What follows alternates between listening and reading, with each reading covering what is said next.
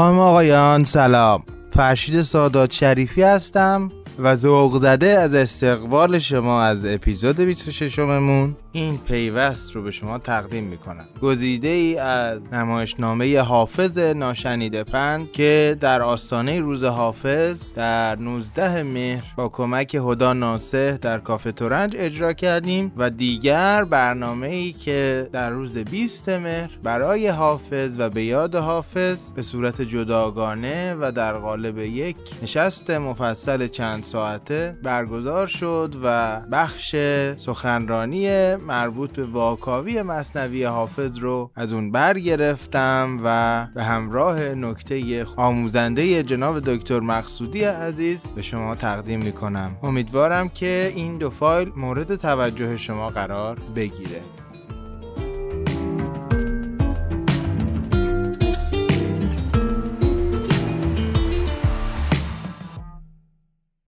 کشته غمزه تو شد حافظ ناشنیده پند آنچه میشنوید خلاصه ای از نمایش نامه حافظ ناشنیده پند اثر استاد ایرج پزشکزاد در یک پیش پرده و نه پرده. پیش پرده این آخرین روزهای بهار سال 755 هجری در زندگی من محمد گلندام روزهایی به یاد ماندنی است. بعد از هفته ها تشویش و استراب مداوم می توانم نفسی به راحتی بکشم زیرا خطری که در پی پیش آمدی. جان عزیزترین دوست و خیشاوندم شمس الدین محمد را تهدید می کرد موقتا از وجود گرامی او دور شده است. هرچند در این ایام وضع فارس ما تیره تر و بیثباتتر از آن است که بتوان به تأمینی دراز مدت امید بست. همین رفع خطر آن را غنیمت می شمارم و به درگاه قادر متعال شکر می گذارم. من از مدتها پیش در این اندیشه بودم که شرح احوال شمس الدین محمد حافظ را که به نظرم نه تنها بزرگترین شاعر که انسانی برگزیده تمام قرون و اعثار تا این زمان است و خداوند سعادت نزدیکی و دوستی او را به من عطا فرموده بنویسم. ولی مشکلات و موانع گوناگون از این کار بازم داشته است. اکنون به مناسبت این پیش آمد تصمیم گرفتم که حکایت پرحادثه آن را مستقلا به عنوان بخشی از حوادث زندگی او بر صفحه کاغذ ثبت کنم. این جوان که اکنون مثل من 23 سال عمر را پشت سر گذاشته با همه گنجینه ادب و هنر و دانش گاه به سادگی و بیالاشی یک طفل مکتبی میاندیشد و قضاوت می‌کند. آرزوهای خود را واقعیت میپندارد. در یک دنیای آرمانی زندگی می‌کند که این زمان هیچ نشانی از آن نیست. و در این راهگاه آنقدر پا میفشارد تا سرش به سنگ بخورد. و بدبختانه اکنون در دورانی زندگی می‌کنیم که غالبا سر به سنگ خوردن با سر به باد دادن مقارن است. از همان یک سال و چندی پیش که به وسیله مولانا عبید زاکانی به دربار و مجلس شاه شیخ ابو اسحاق راه پیدا کرد آنچنان حسادت و بغض شاعران درباری را تحریک کرده که همگی به خونش تشنه شدند. پرده اول دعوت. همه گرفتاری ها از شب مهمانی کلو فخرالدین شروع شد. به این علت ناگزیرم حکایت این مهمانی شیرین بداقبت را که جزئیاتش در خاطرم حک شده نقل کنم. کلو فخرالدین کلو یا کلانتر محله دروازه کازرون یکی از رجال متمول و به نام شهر است. ثروتش و جلال و شکوه پذیرایی هایش زبانزد خاص و عام شیراز است. از زمان شاه محمود اینجو پدر شاه شیخ در زمره خدمتگزاران خاندان اینجو بوده است. نسبتی هم با این خاندان دارد. به این مناسبت شاه شیخ همیشه با به او کمال توجه و علاقه را نشان داده تا آنجا که امو فخرالدین خطابش می‌کرده است. در حوادث اخیر به رغم این نزدیکی نه تنها شاه شیخ را در فرار تنها گذاشته و در شیراز ماندگار شده که هنگام ورود امیر مبارز الدین تا جلوی دروازه به استقبال او رفته است. در نتیجه از سوی سلطان فاتح مورد عفو و طرف احترام قرار گرفته است. از خصوصیات او این است که هیچ کسی را از خود نمیرنجاند. با نظر همه از سیاه تا سفید موافق است. با شعار همیشگیش و ما همه فرزندان این آب و خاکیم به هر دو طرف با آنکه معتقد است شب است و آنکه ادعا می کند روز است حق می دهد. روزی که شمس الدین گفت که دعوت مهمانی کلو فخرالدین را از طرف خودش و من قبول کرده فریاد اعتراضم به آسمان رفت آن روز برای کمک به او در رونویسی یکی از مصنوی های حکیم سنایی به خانهاش رفته بودم. شمس الدین این مصنوی را به سفارش کلو فخرالدین که تازگی کششی به سوی صوفیگری پیدا کرده از روی نسخه دارالکتب سلطانی که از قضا پیشش مانده رونویسی می کند برای تسریع کار من می‌خوانم و او می نویسد اگر شمس الدین این مصنوی را از پیش می‌شناسد برای من تازگی دارد و از آن بهره می‌برم. البته در صورتی که مزاحمت گربه بگذارد. چون مادر شمس الدین به اتفاق دخترش که همسر من است برای دیدار بستگان به کازرون رفته و او به گربه دوستی بیبی بی خاور که در غیاب مادرش هم کار خانه است اعتمادی ندارد خودش هر روزه برای حیوان شیر و غذا فراهم می کند این بچه گربه به اسم سوسن ملقب شده به چشم شمس الدین آیت جمال است. بیبی بی خاور به علت جسه نهیو و پرز دراز و دم نازک حیوان اسم او را کلپاسو گذاشته که در لحجه محلی به معنی مارمولک پشخار خانگی است. و از غرایب روزگار این که این بچه گربه طوری به شمس الدین معنوس شده که وقتی صدایش می‌زند متوجه می شود و مثل سگ دنبال او میدود. آن روز زیر درخت نارنج خانه مشغول کار بودیم که به دنبال حرکت پر در دست شمس الدین سوسن روی آن پرید و مشغول بازی شد. شمس الدین به او تشر عاشقانه ای زد. ده نازنین سوسنم بوی کارشکنی ها تو کار حکیم سنایی گمون نکنم این رساله تا روز جمعه تموم بشه. با تعجب پرسیدم مگه قرار بود تا جمعه حاضر بشه؟ نه ولی چون جمعه بای بیریم مهمانی کلو فخر دین فکر کردم شاید بتونیم تحویلش بدیم. کتاب هنوز خیلی کار داشت و ممکن نبود تا جمعه تمام بشود. اما شمس الدین راهی پیدا کرده بود که مطلبی را غیر مستقیم به من برساند. بعد توضیح داد که چطور کلو فخرالدین او و مرا به زیافتی خاص دعوت کرده. شمس الدین بعد از مدتی جست و خیز بچگانه به دنبال سوسن به دور حیات به طرف من برگشت و بی مقدمه گفت. اما گلندام هوشت باشه با زودتر خبرش کنیم که بی جهت تدارک نبینه. گفتم در مهمانی های کلو فخرالدین چند نفر کم یا زیاد اثری ندارد. گوش نکردی کاکو گل اندام درسته که مهمونی شعر و ادبه ولی خیلی خیلی هم خصوصیه. می‌گفت معدود کسایی دعوت گرفته. این از عادتهای همیشگی اوست که از آن زمان که با هم به مکتب خانه می رفتیم تا امروز هر وقت می‌خواهد مطلبی را نو کند با دلیل تازه بر گفتهش بیاورد کلامش را با گوش نکردی یا ده نگفتی یا ده نفهمیدی و یا به اختصار نکاکو شروع می کند از طرفی بیشتر دوست دارد که وقتی تنها هستیم مرا به جای محمد گلندام خطاب کند. تو اگر مایلی برو به این مهمانی ولی من نمیام. باز خودش رو به راه دیگری زد. ده نگرفتی کاکو. چطوره که این مولانا عبید زاکانی که خودش غزوینیه اینقدر غزوینی ها رو می‌ذاره دم تیر؟ به خودش و همشهری هایش میتازد که بتواند حرفش را بزند. همان کاری که خودت هم می‌کنی وقتی می‌گویی نیست امید صلاحی ز فساد حافظ. چه کسی اینا رو نشانه می‌گیری وقتی اینو میگی؟ از تعقیب هدفش دست بردار نبود. موضوع را به نحو دیگری دنبال کرد. راستی گل اندام. هوشت هست که چند وقت مولانا عبید ندیدیم؟ عبید مدتی است که کم پیداست. در این اواخر غالبا پیش دوستی در بیرون شهر به سر برده و کمتر کسی او را دیده است. حتی پسرش اسحاق که تصادفا دیدمش می‌گفت که او را کمتر می‌بیند. اما اینطور که می‌بینم خیلی اشتیاق رفتن به این مهمانی را داری. اگر می‌خواهی می‌توانم کلامم را برید. دنکاکو این مهمونی رو فراموشش بکن. گفتم که نمیریم. اما من ای می‌رفتم به شوق دیدار مولانا عبید بود. اینه دیدن سرهنگ سلطان چه لطفی داره آخه؟ صدای فریادم بلند شد. پس فرهنگ سلطانم هست. فرهنگ سلطان رئیس جانداران شاه شیخ. شاه کلو... شاید کلو فخرالدین می‌خواهد همه نزدیکان شاه شجاع را... شاه شیخ را یک جا جمع کند که میر های امیر مبارز دنبال آنها این طرف و آن طرف وقت تلف نکنند داره این یعنی که در مجلس مهمانی طبق معمول سرشان گرم بشود و تو را تشویق کنند که شعر تند و تیز بخوانی تا آنها دق دلشان را از شاه و وزیر و محتسب و قاضی خالی کنند. شمس الدین در حالی که در حیات به دنبال سوسن میدوید گفت کاکو نترس. این مهمونای کلو فخردین معمولا آدمای معنون جاسنگینی هن. پس اون یارو که چند روز پیش ضمن صحبت می‌گفت به قول حافظ توبه فرمایان چرا خود توبه کمتر می‌کنند این را از کجا آورده بود؟ مگر از غزل تو نیست؟ چرا؟ غزل منه ولی؟ پس این غزل حافظ رو از کی شنیده؟ از هر کی شنیده از خودم نبوده. لابد از شیخ سعدی شنیده. اصلا مگر قرار نبود که این غزل کذایی که به خصوص می‌تواند به توبه امیر مبارز بچسبد از میان ما دو سه نفر بیرون نرود؟ شمس الدین وقتی مرا همچنان گره بر ابرو دید آخرین تیر ترکش را رها کرد. راستی! یه مهمون دیگه هم هست. گوشت بیار تو بگم. اصلا من قرار نبود بگم. کلو فخر تاکید کرده بود که من نگم به کس دیگه ولی حالا که نمیریم به تو میگم. جهان خاتونم هست. شاهزاده جهان ملک خاتون دختر مسعود شاه اینجو شاعره تواناست. این زن جوان صاحب جمال و در میان زنان مهد ما یک استثناست.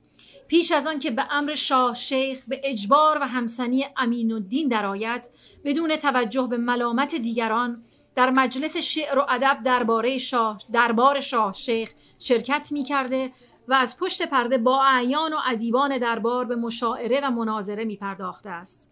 می‌دانستم که سخت آرزوی دیدارش را داشت. دیگر مقاومت من راه او را صد نمی کرد به خاطر همنشینی و همصحبتی با شاعری زیبا و نازک اگر لازم باشد زیر تیغ جلات هم می رود اگر من نمی رفتم او به هزار بهانه خود را به این مجلس مهمانی می رسان. فکر کردم نباید در چنین محفلی که خطر انان گسیختگی زبانش در میان است تنهایش بگذارم گفتم اگر جهان ملک خاتون هست ما هم می رویم. صدای ته دلت را میشنوم که می‌خواند روا مدار خدایا که در حریم وسال رقیب محرم و هرمان نصیب من باشد شمس الدین جستی زد و گربه را بغل کرد اوی سوسنم می‌بینی؟ می‌بینی چه رفیقای فداکاری تو دنیا پیدا میشن؟ این گلندام ایالوار پرهیزگار هیچ شوقی سر سوزن شوقی به دیدن این جهان خاتون خوشگلوها نداره فقط و فقط به خاطر دوستی من شمس الدین نظربازه که می‌خواد فداکاری بکنه. می‌بینی؟ خندید و گفت زمنن آقا این شعرو که خوندی من نگفتم شیخ سعدی گفته بود. گفتم خودم خودت هم کم از این نگفته ای چنان پر شد فضای سینه از دوست که فکر خیش گم شد از زمیرم گربه را روی دستها بلند کرد و گفت سوسن سوسنم بگو به این آمو گلندامت که من می‌دونم نگرانی تو از بابت چیشیه میترسی از او حرفایی که نباید بزنم. بگو قول میدم که از اوضاع احوال مملکت و ملک و مسلحت و متلک و از این صحبت ها چیزی نگم. پام از بحث شعر و ادبم او طرفتر نمی‌ذارم. پرده دوم روز واقعه. عاقبت روز معهود مهمانی فرا رسید. مهمانانی که شمسالدین اسم برده بود کم و بیش می شناختم ولی از زیافت های کلو فخرالدین و مهمانان ناخوانده و ناجور او هم بسیار شنیده بودم. و وقتی رسیدیم از همان دور به وحشت افتادم. شمس الدین همچنان خندان بازویم را گرفت و گفت کاکو سخت نگیر. آدم با این قیافه عبوس اخمو ایسه گرموی تو همش که نمیره مهمونی؟ حالا دیرم که نشده ما زود رسیدیم. بیا یه دوری توی باغو بزنیم. گوش کن گوشته بیار. این غزلو که آراست پیراستش نشنیدی می‌خوام برات بخونم. گاسم اخمت باز بشه. بعدم بیریم با هم پیششون. یه جوابی از من بشنوی که انان مرکبم را گرفت و به دنبال کشید. دو دانک شروع به خواندن کرد.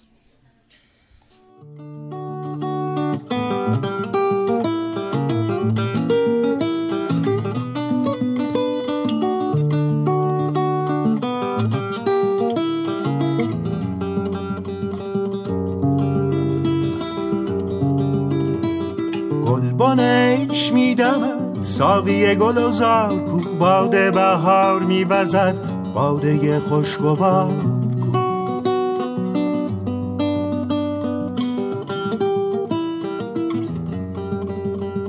هر گل نوز گل رخی یاد همی دهد ولی گوش سخن شنو کجا؟ دیده اعتبار کو. مجلس بزم و عیش را قالیه مراد نیست ای دم صبح خوش نفس. نکهت زلف یار.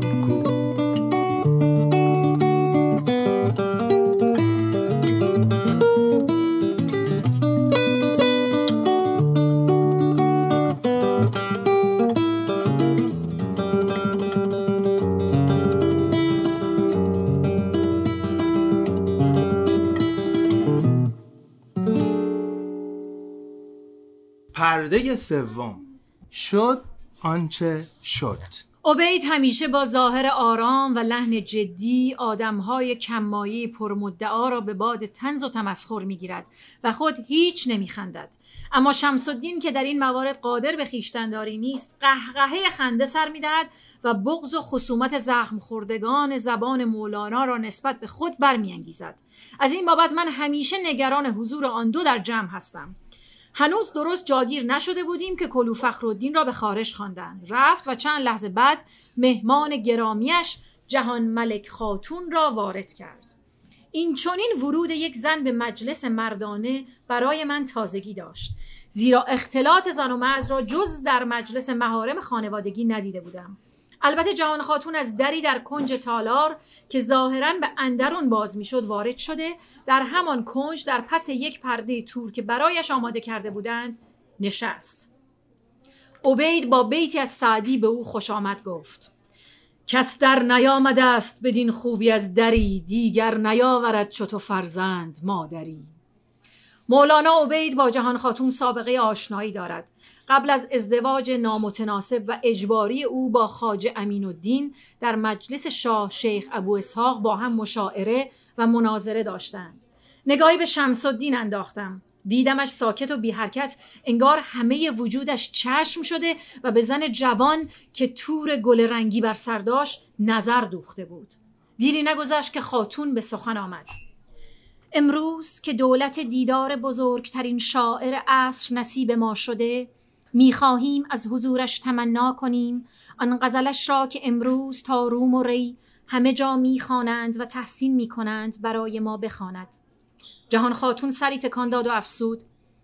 جایی که بتوان شعر مولانا عبید و شمس الدین حافظ را شنید شعر خواندن من ترک ادب است. آن غزلم را با مطلع ای مثل چشم مستت چشم فلک ندیده نقش خیال رویت بر لوح جان کشیده.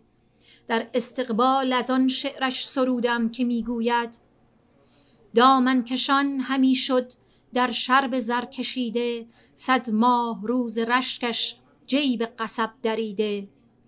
باز نگاهی به شمس الدین انداختم. چهرش شکفت تبسمی از رضایت بر لبهایش نقش بست. جهان خاتون دنباله کلام پیشینه خود را گرفت. من به اشتیاق و تمنای شنیدن شعر حافظ اینجا آمدم. کجای شمس الدین؟ چرا زبان در کشیده ای؟ چرا چیزی نمی‌گویی؟ شمس الدین تبسم بر لب به جای جواب بیتی از سعدی خواند. چیزه چیز اجازه بدین یه آبو بخوره سعدی میفرماید که عجب است با وجودت که وجود من بماند. تو به گفتن اندرایی و مرا سخن بماند. جهان خاتون گفت برای من شعر من برای شعر خواندن نیامدم هول کردم عذر می‌خوام جناب حافظ خوندن. برای شعر شنیدن آمدم. آمدم شعر شمس الدین حافظ را که از دیگران شنیدم از زبان خودش بشنوم. ساز این استاد گرامی هم در مقام اشاق التماس غزل دارد. حضور جان خاتون و سر و صدای گفتگو نقمه ملایم بربت را از یاد برده بود. نوازنده که حاضران را به نام نمیشناخت با شنیدن اسم شمس الدین حافظ و دنبال کردن سیر نگاه ها انگار ناگهان او را شناخت. با هیجان سری در مقابل او فرود آورد و با حرارت بیشتری به نواختن نقمه دلنشینی که آغاز کرده بود ادامه داد و پس از پیش درآمد برای تشویق شمس الدین به خواندن در حالی که چشم به او دوخته بود با صدای خسته گرفتش شروع به خواندن غزلی از سعدی کرد که هر شب دیشه دیگر کنم و رای دیگر که من از دست تو فردا بروم جای دیگر کلو فخرالدین هم فرصت نداد. دستی به شانه شمسالدین زد و گفت بیش از این خاتون ما را در انتظار نگذار. شمسالدین شروع به خواندن کرد و بربت نواز با چهره شکفته و خوشبخت او را همراهی کرد. دوش می آمد و رخسار برافروخته بود. تا کجا باز دل غم زده ای؟ سوخته بود. و احسنت های مکرر کلو فخرالدین در فضای تالار تنین انداخت. پرده چهارم مهمان ناخوانده.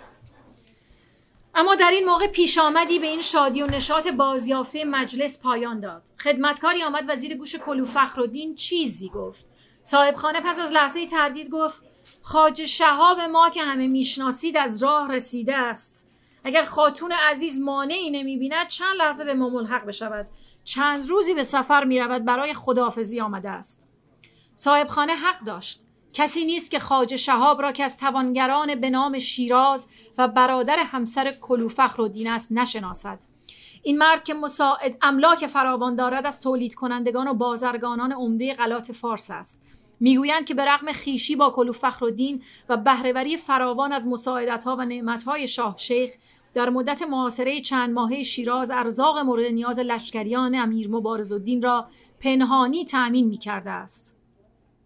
جهان خاتون به شنیدن این پیشنهاد از جا برخاست و با خوشرویی گفت قلم و مقدمش مبارک باشد اگر در انتظارم نبودند من هم دیدارش را مختنم می شمردم ولی باید به خانه برگردم امو فخرالدین.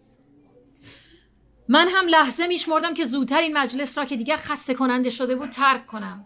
شمس هم برای رفتن بیتابی می‌کرد ولی عبید هنوز سر جایش نشسته بود و ما منتظر بودیم که او سلای رفتن بدهد. عاقبت دهن باز کرد و گفت حضرت سرهنگ میشنیدم که با خاج شهاب از محاسن امیر مبارز می‌گفتید آنچه می‌گفتم عقیده و اعتقاد من است حضرت مولانا عبید.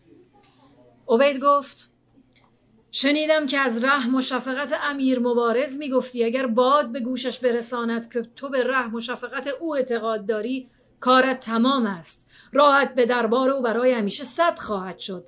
تمام کسانی که امروز از خان نعمتش برخوردارند آنهایی هستند که خون ریزی و خون خواهی و سخت دلیش را تمجید و تحسین کرده است. نه به رحم و شفقتش اشاره کرده باشند. پرده پنجم نگرانی. در حال رفتن بودیم و مولانا عبید دوشادوش من که ناگهان سکوت را شکست و آهسته گفت برای شمس الدین دلنگرانم. گفتم به گمانم دلنگرانی حضرت مولانا بابت خطری است که از ناحیه غزلها کلامم را برید. البته خطر اشعار این جوان ناشنیده پند کم نیست به خصوص در این ایام که دشمنانش اشعار گذشتهش را هم ترویج می کنند ولی به هر حال من خطر دیگری را معاینه می بینم که از خطر غضب امیر مبارز کمتر نیست و آن خطر عواقب نزدیک شدن شمس الدین به جهان ملک خاتون است. من از مدتها پیش می‌دانستم که این دختر با تمام وجود آرزو و اشتیاق دیدار شمس الدین را داشت و امشب دیدی و دیدیم که از دیدن او به چه حدی از شور و شوق و جذبه رسیده بود. من اگر در شهر بودم نمیگذاشتم کلو فخر الدین آنها را با هم به مهمانی دعوت کند. البته کلو چون می‌خواهد هر طور از شمس الدین را به دربار امیر مبارز بکشاند برای نرم کردن او این مهمانی را به این شکل ترتیب داده است. از من هم امروز وقتی رسیدم خواست که شمس الدین را نصیحت کنم. حالا از این میترسم که شمس الدین که دیدم سخت تحت تاثیر این دختر قرار گرفته سعی کند که خود را به او برساند. این نزدیکی اتفاقی خطرناک است. در راه مراجعت می‌خواستم هشدار عبید را با شمس الدین در میان بگذارم ولی وقت بسیار نامناسبی بود. زیرا که هیچ گوش شنیدن نداشت. می‌خواست خود حرف بزند. از جهان خاتون که تمام ذهنش را اشغال کرده بود می‌گفت صدای جهان خاتون خنده جهان خاتون نگاه جهان خاتون. تنها حرف جدی که هرن میان از اون شنیدم این بود که کلو فخرالدین به او گفته بود که کلو عمر چشم به جهان خاتون دارد و در این باب بسیار متعصب است. از زمینه مساعد استفاده کردم و گفتم مولانا عبید هم از این بابت نگران آینده جهان خاتون است. ولی شمس الدین بیش از آن در طرب سرای خیال خود محصور بود که اشاره مرا بگیرد. انگار حتی صدای مرا نشنید. با شوق و ذوقی کودکانه گفت ده نشنیده کاکو؟ می‌گفت جهان خاتون ای با وجود همه ای خطرات تو شیراز مونده برای ایه که جای دیگه شمس الدین حافظ نداره. دهن باز کردم که چیزی بگویم ولی او مهلت نداد. فکر نمی کنی کلو فخردین اینا رو برای دلخوشی من میگه؟ گفتم فخرالدین برای کشیدن تو به بارگاه سلطان جدید حاضر است خیلی امتیازها بدهد. البته علاقه جان خاتون به شعر تو را امروز همه دیدند. در این باب اگر گوش بدهی می‌خواهم راجع به موضوع شمس الدین دست جلوی دهان من گذاشت و شادمانه گفت نگو ده نگو. هیچی نگو گل اندام عوضش این غزل رو گوش بگیر. و بیان که منتظر بشود شروع به خواندن کرد. ای همه شکل تو مطبوع و همه جای تو خش دلم از اشوه یاقوت شکرخای تو خش همچو گلبرگ تری هست وجود تو لطیف همچو سرو چمن خلد سراپای تو خش در ره عشق ز سیلاب فنا در گذرم کرده ام خاطر خود را به تولای تو خش در بیابان طلب گرچه ز هر سو خطری است می رود حافظ بیدل به تولای تو خوش. پرده ششم نزد عبید. پس از مدت کوتاهی عبید به دنبال حافظ و گلندام میفرستد و آنها را با ترس و تعجب می‌بینیم که رفتن تا ببینن چه شده است. عبید آنچه می‌خواهم به تو بگویم مربوط به جهان ملک خاتون است. پیغام او را برایت آوردم. شمس الدین با نگاه مشتاق به دهن عبید چشم دوخت. نه دلت را خوش نکن. پیام عاشقانه نیست پی پیغام انسانیت و مروت است. جهان ملک خاتون دیروز کسی را فرستاده و خواسته بود که بلا تحمل به دیدنش بروم. امروز به خانهش رفتم. برای من ماجرای دیدار تازه شهنس ناصر الدین عمر را حکایت کرد.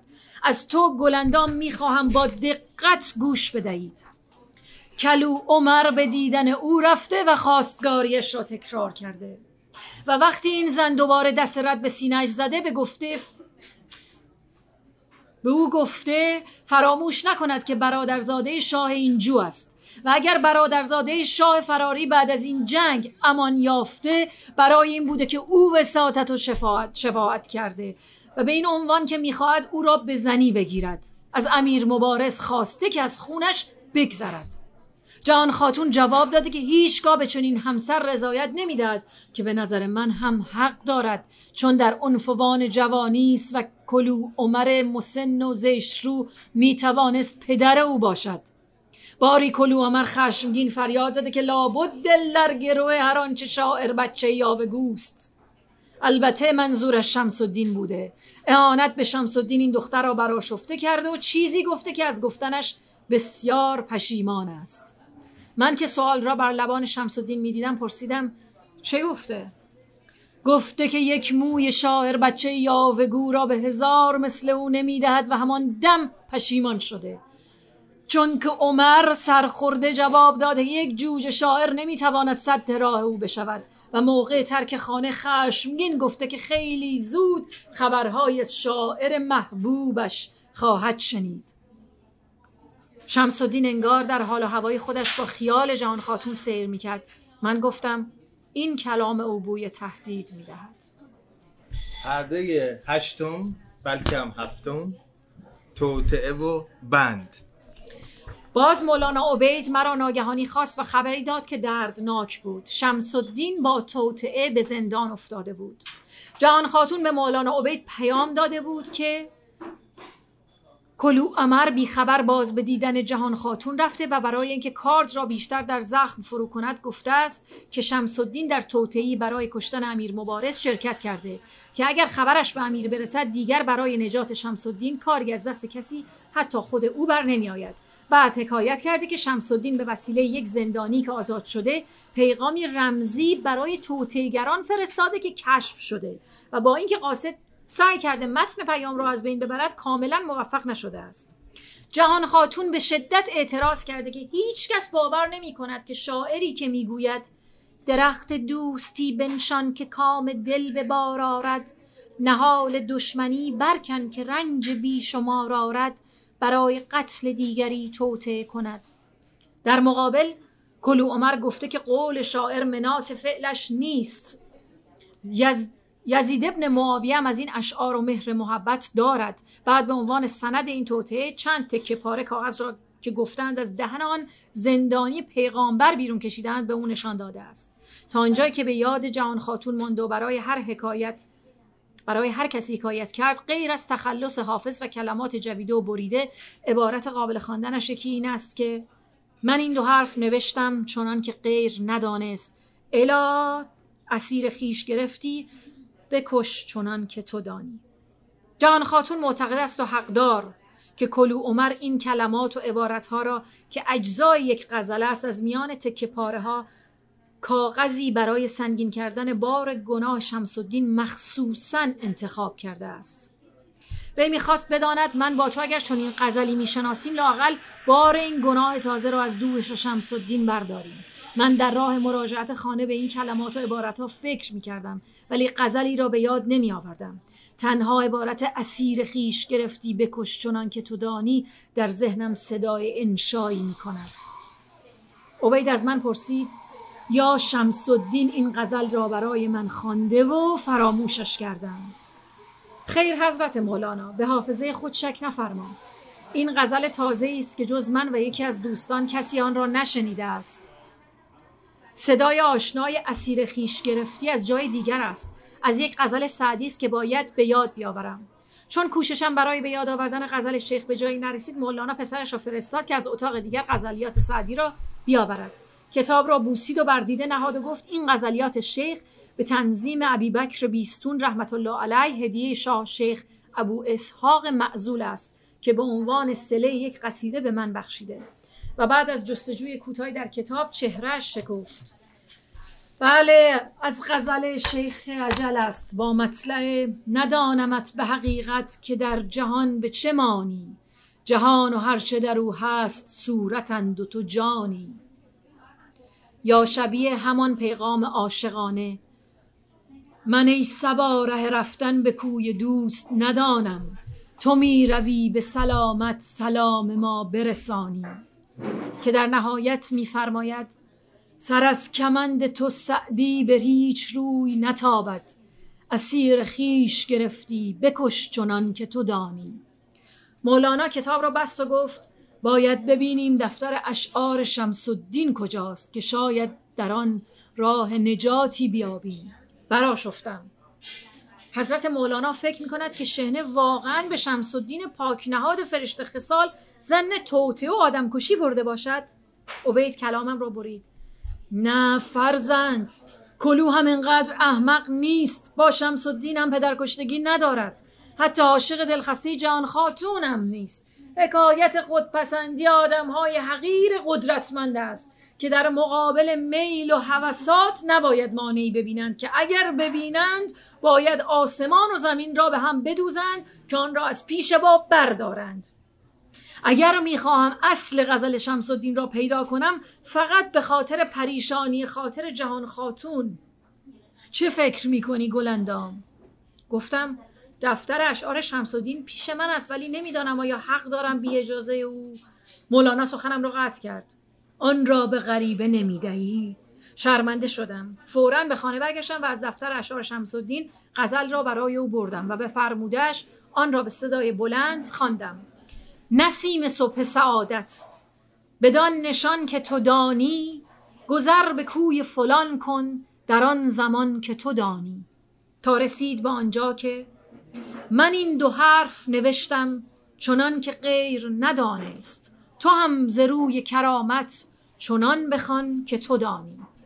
عبید تبسم بر لب گفت حالا می‌فهمم که اشاره کلو به همدستان ترک و عرب در توطعه قتل از کجا آمده است. به هر حال باید این سند توطعه قتل و جنایت را به جهان خاتون برسانیم. شاید در عالم خوشخیالیش بتواند کاری کند. پرده نهم سرانجام. شمس الدین بالاخره با با مسایی جهان خاتون و مولانا عبید آزاد شد و او را به شری که در کتاب گفتم مدتی از شیراز فراری دادیم و من محمد گلندام الان در قیاب او این متن را می نویسم اگر می خواهید شرح داستان کامل را بخوانید باید پس از اتمام این نشستی که در کافه تورنج دارید کتاب را بخوانید. من هم برای مشتاق نگه داشتن شما به خواندن شرح واقعی را در اینجا به پایان می‌برم. اما با خود عهد کردم که اگر عمری باشد و شمس الدین به سلامت و شادمانی به شیراز برگردد همان گونه که از مدتها پیش نیتش را داشتم در نوشتن شرح احوال این نادره روزگار و اوجوبه قرون و اثار مسامحه نکنم.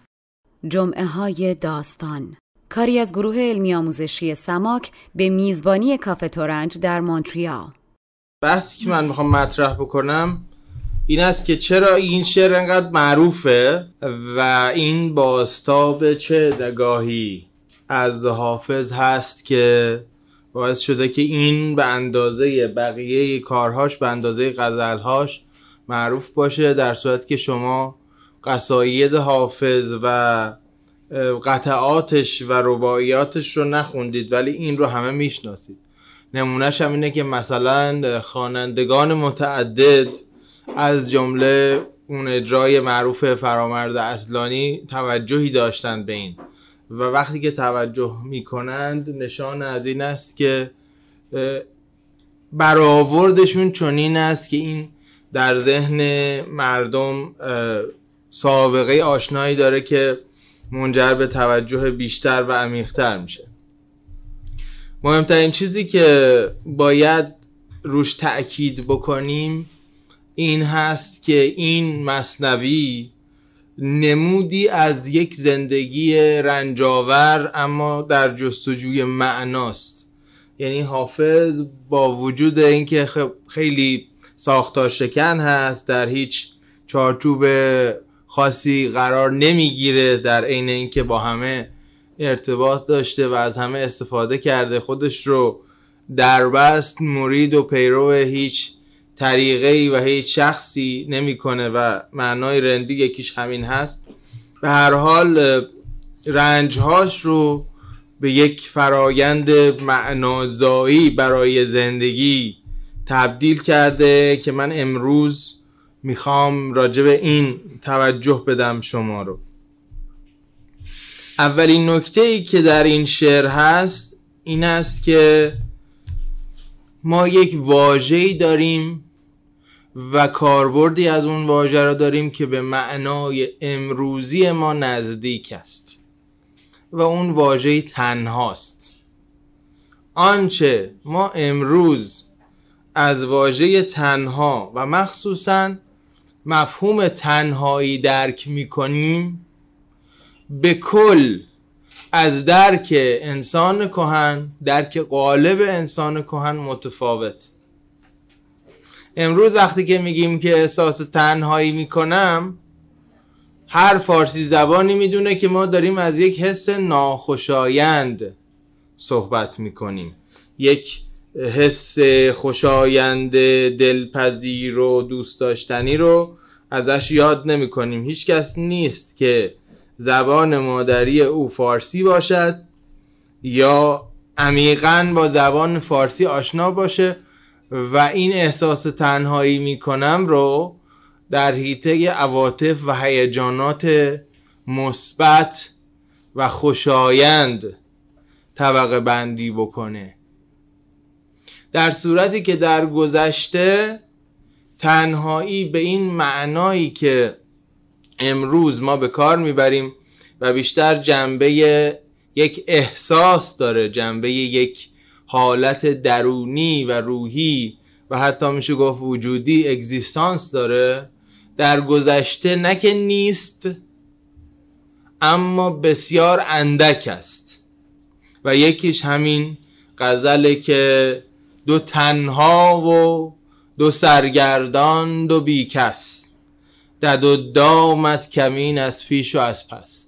در گذشته این تنهایی بیشتر به معنای یا فاصله فیزیکی به کار می‌رفته یا به معنای یک کانسپت عرفانی یک انگاشت عرفانی که به معنای قربت عارفانه هست.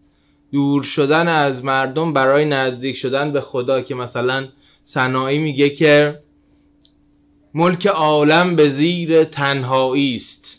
مرد تنها نشان زیبایی است که داره مقام قربت عارفانه رو بحث می‌کنه. اما توی این شعر به خاطر اولا نشستن کنار صفت سرگردان و بیکس دوم به خاطر اینکه در این تنهایی خودش رو و دیگری رو با هم شریک می‌کنه. با آهوی وحشی داره صحبت می‌کنه. و یک اشتراکی ایجاد می‌کنه. زمینه همدلی برانگیزی با ما خواننده رو هم ایجاد می‌کنه. حالا ما چه در جایگاه آهوی وحشی قرار بگیریم در روایت چه در جایگاه حافظی قرار بگیریم که با آهوی وحشی تنهای گمگشته ای داره صحبت می‌کنه. این نکته اول هست. دیگر نکته ای که در این شعر مطرحه و خیلی میشه زیرش خط کشید و برش انگشت نهاد این است که در بیت پونزدهم با خود گفتگو کردن نمود دیگری از این تنهایی است. لب سرچشمه یا طرف جوی نم اشکی و با خود گفتگوی. خب از بیت دوم تا بیت پونزدهم و از بیت پونزدهم تا بیت بیست و هشتم که میگه رفیقان قدر یک دیگر بدانید چو معلوم است شرح از بر مخانید دو فاصله سیزده بیتی هست که حافظ تلاش می‌کنه این تنهایی رو پر کنه و موفق نمیشه. نکته بسیار جالب ماجرا این است که به هر کدام از دستاوردهایی که چنگ می‌زنه به قصه چنگ می‌زنه به استعاره چنگ می‌زنه به نگاه عرفانی و مباحث سلوکی چنگ می‌زنه. اما هیچ کدام از اینها جانشین فقدان رفیق نمیشه. خیلی جالبه. اینکه شاعری در زمانه و زمینه ای که رسم نبوده چون این از تنهایی و بی همراهی صحبت بکنه صحبت کرده سبب میشه که ما بتونیم یکی از فرضیه هایی که مطرح می‌کنیم درباره چرایی مقبولیت این مصنوی این باشه. نکته دیگری که وجود داره این هست که یک جبری در ابیات این غزل نهفته است. یعنی رنج اول اگه رنج تنهایی باشه یک جور جبر بی تغییر جبری که هر کاری می‌کنی از بین نمیره. شرایط ناامن ناخوشایندی که تغییرش دشوار و حتی ناممکنه در غزل در مصنوی در متن موج می‌زنه و در نهایت توصیه این است که ما فقط می‌تونیم این رنج رو کم بکنیم نمی‌تونیم از بین ببریم. به این ابیات توجه بکنید. که خواهد شد بگو ایده رفیقان رفیق بی کسان یار غریبان. مگر خزر مبارک پی درآید ز یمن همتش کاری گشاید. مگر وقت وفا پروردن آمد که فالم لا تذرنی فردن آمد. حتی این اشاره که از قرآن انتخاب می‌کنه خیلی معنای بازی جالبی با بحث تنهایی است آیه 89 سوره انبیاست که از زکریا داره یاد می‌کنه که میگه زکریا را یاد کن آنگاه که پروردگارش را خواند و گفت خدای من تنهایم مگذار و فرزندی به من ببخش که تو بهترین ارث برندگانی. یعنی من فرزند پسری ندارم که ارث پیامبری من رو ببره.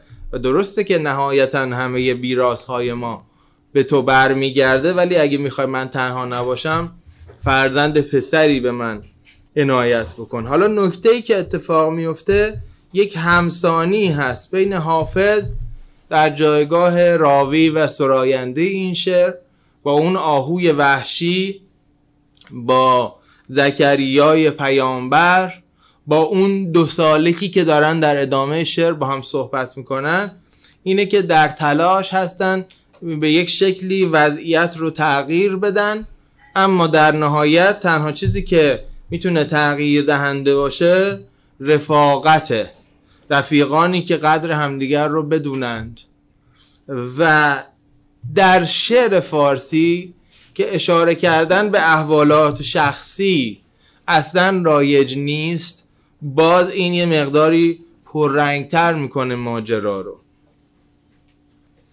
نکته دیگه ای که وجود داره یک قصه دیگر در متن این مصنوی وجود داره. یعنی چند قصه به موازات هم دارن جلو میرن.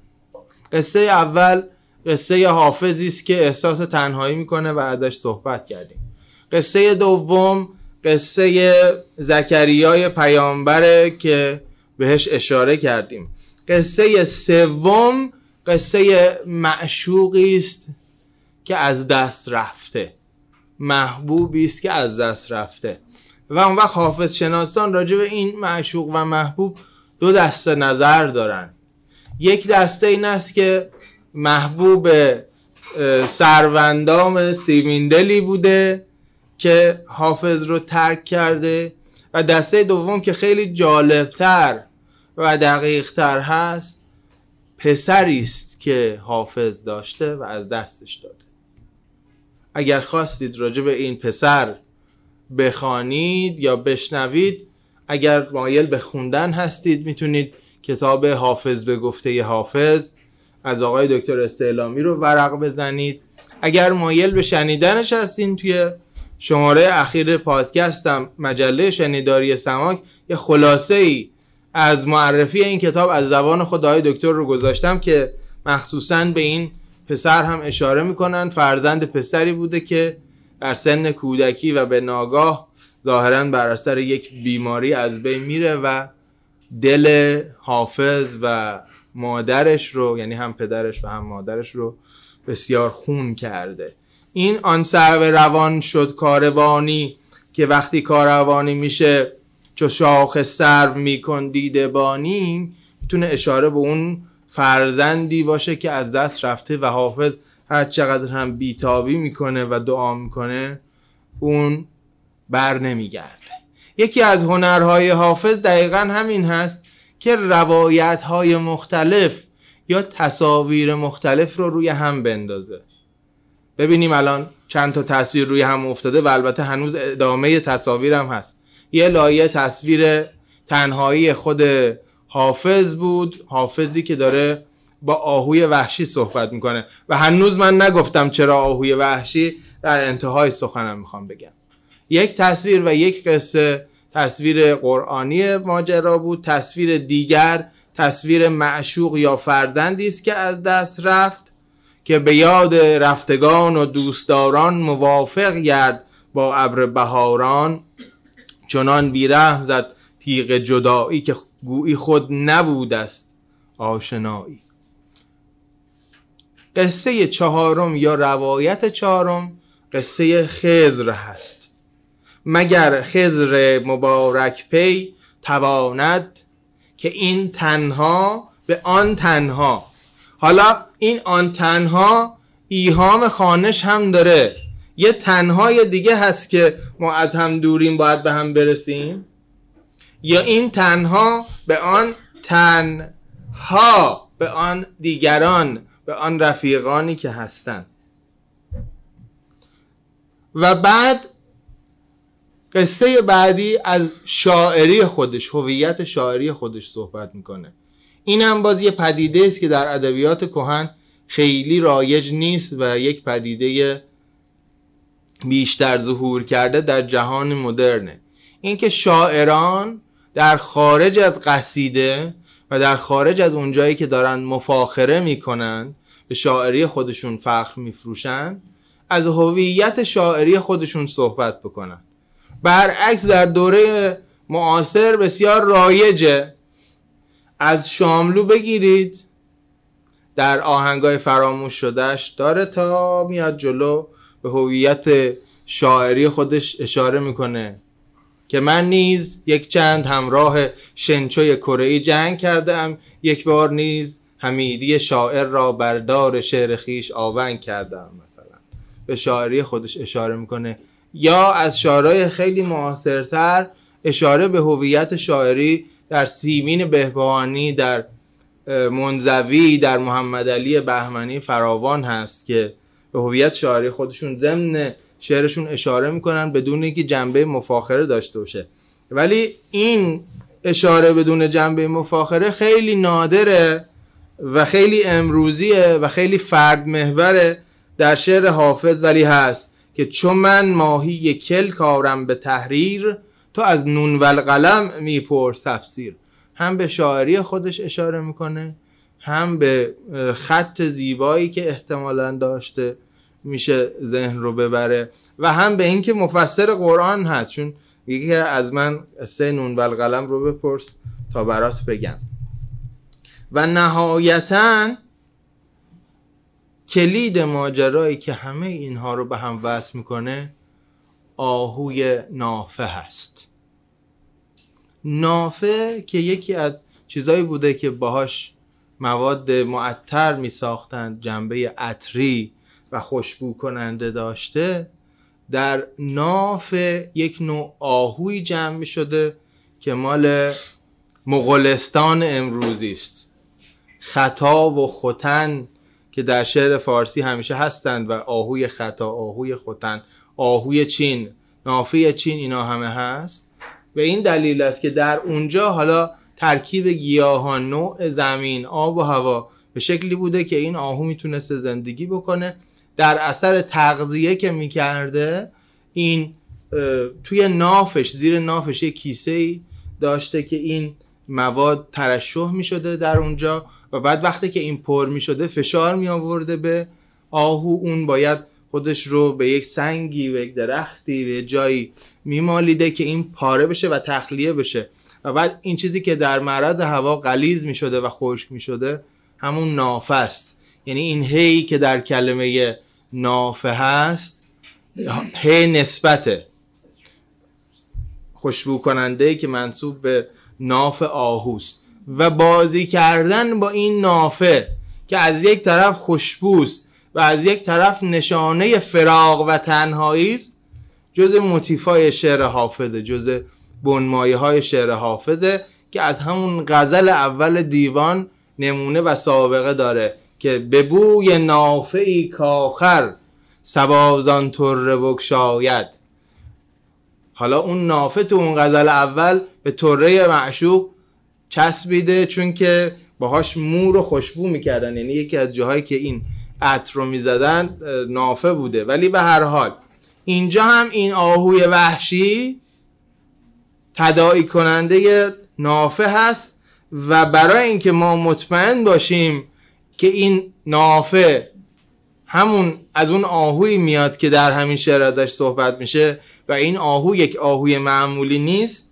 کلید رو در بیت 26 و 27 به ما داده که این نافه بیا و از نکهت این تیب امید. تیب یعنی هر چیز دلپذیر و نکهت هم یعنی بوی خوش. پس بیا که از بوی خوش این تیب امید مشام جان معطر ساز جاوید که این نافه زچین جیب هور است. به کلمه نافه اشاره کرد. حالا با همه ایهام ها و بازی ها و سنت پردازی هایی که حافظ دوست داره این چین هم به معنای چین و شکنه هم به معنای چینیه که از ایران فاصله داشته و اتفاقا خیلی نزدیکتره به اون دشت خطا و خوتن و هم اینکه هوری هم با همه زیبایش باید خوشبو باشه. پس می‌تونه بوی خوبی باشه که از گریبان هور داره میاد. هوری که فرزند یا معشوق حافظ می‌تونه باشه به تعبیری که عرض کردم. نه آن آهو که از مردم نفور است. میگه پس این عطره از یه آهوی معمولی فراری نیست از یک آهویی است که انگار که هوری صفته. و حالا نهایتا این چهار پنج داستان فراق و دوری و هج که روی هم میفته آماده می‌کنه ذهن ما رو برای دو بیت پایانی که رفیقان قدر یکدیگر بدانید. چون معلوم است شر از بر مخانید میگه که تمام این چیزایی که گفتم هممون می‌دونیم. فقط کافیه که بهش عمل بکنیم. مقالات نصیحتگو همین است که سنگنداز هجران در کمین است. میگه نه فقط منی که خواجه حافظم بلکه نصیحتگو هم که معمولا یه آدم خیلی سطحیه توی دیوان حافظ. میگه حتی اونم همین رو میگه که یادمون باشه که سنگی انداز هجرانی در راه هست و تنها کاری که میشه کرد دانستن قدر یکدیگر و دانستن قدر وقت. پس نهایتا آنچه که رنجگاه می‌تونه باشه در این زیست جهان حافظانه رفیقه و آخرین نکته رو در واکاوی رفیق بگم که رفیق با حبیب و با دوست و با همدم و اینها یک تفاوت ظریفی داره. رفیق از واژه رفق میاد. اون درجه و اون شکل و اون جنسی از دوستی رو بهش رفق یا رفاقت میگن و اون دوستی رو بهش رفیق میگن که بتونه خواست دوستش رو به اندازه خواست خودش اهمیت بده. به عبارت دیگه مقام رفق اونجاییه که به قول شمس تبریزی ما و تویی در میان نباشد. حالا یه معناش اون فنای عارفانه است یه معنای دیگه هم این است که خواسته من و خواسته تو از هم دیگه جدا و متناقض با هم و یکی از دیگری مهمتر نباشه که چون این دوست داشتنی رو معمولا در عالم واقع ما فقط بین مادر و فرزند می‌تونیم پیدا بکنیم که می‌تونه حتی خواست فرزندش رو بر خواست خودش اولویت هم بده. چه رسد به اینکه این دوتا با هم مساوی باشه؟ مساوی بودن این دوتا برای مادر کار سختی نیست. حالا دوستی اگه بتونه اینقدر نزدیک باشه بهش میگن رفیق. و اون وقت آدم اگر رفیق یا رفیقانی داشت می‌تونه امیدی داشته باشه که در این دشت مشوش که چراگاهی ندارد خرم و خش یه خورده آرومتر باشه و مثل حافظ بتونه یه کارایی بکنه که به درد سخن گفتن و نوشتن و شنیده شدن بخوره. نهایت قضیه این که در این مصنوی که با یک غزل حافظ هم گفتگوی بینامتنی داره و اون غزل کدومه؟ سهرگه رهروی در سرزمینی همین گفتین معما با قرینی که ای صوفی شرابانگه شود صاف که در کوزه یا در شیشه بستگی داره کدوم نسخه رو بخونید. بماند یا برارد اربعینی. این نشون میده که حافظ این تم رو انقدر دوست داشته که یه بار دیگه هم بعدا تو اون غزل هم تکرارش کرده به صورت مجمل. حافظی که ما باش رو هستیم جهانی رو ترسیم می‌کنه پر از واقعیت هایی که رنجاورند یعنی به خلاف چیزی که شاید در غزل های عرفانیش باشه. بی توجه به جهان اینجایی و اکنونی که میزیسته ولی توی این شعر می‌بینیم که مرتب به این جهان ارجاع میده و مثل یک فرد کاملا انسان نه یک انسان کامل که با این جهان محدود پررنج سر و کاری نداره میاد و مجموعه ای از رنجکاه ها رو میگه. هیچ چیزی نیست که رنج رو کاملا از بین ببره و هیچ زندگی نیست هیچ این گونه زیستن این جایی و اکنونی نیست که از درد و از درد خالی باشه ولی میشه آدم رنجکاه داشته باشه مجموعه ای از رنجکاه ها رو داشته باشه که مهمترینش رفیق هست. کما اینکه در غزل دیگری هم میگه دریق و درد که تا این زمان ندانستم که کیمیای سعادت رفیق بود رفیق. و ما رو توجه میده به اینکه اگر قرار دنبال چیزی بگردیم دنبال رفیق بگردیم. ممنون از توجه شما. اگه پرسشی بود در خدمتتون خواهم. مرسی.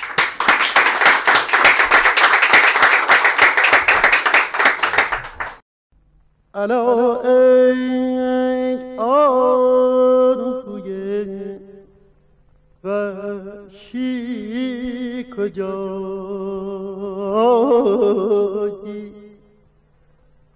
مرا با تو بسیار آشنایی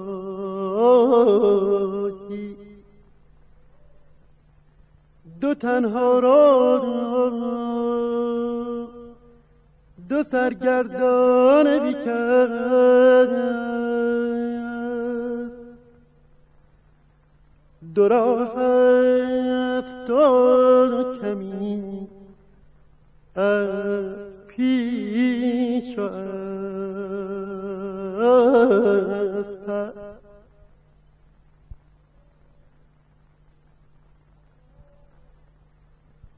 اگر خبرت مبارک به تواند که این تنها بدان تنها رسانه. که این تنها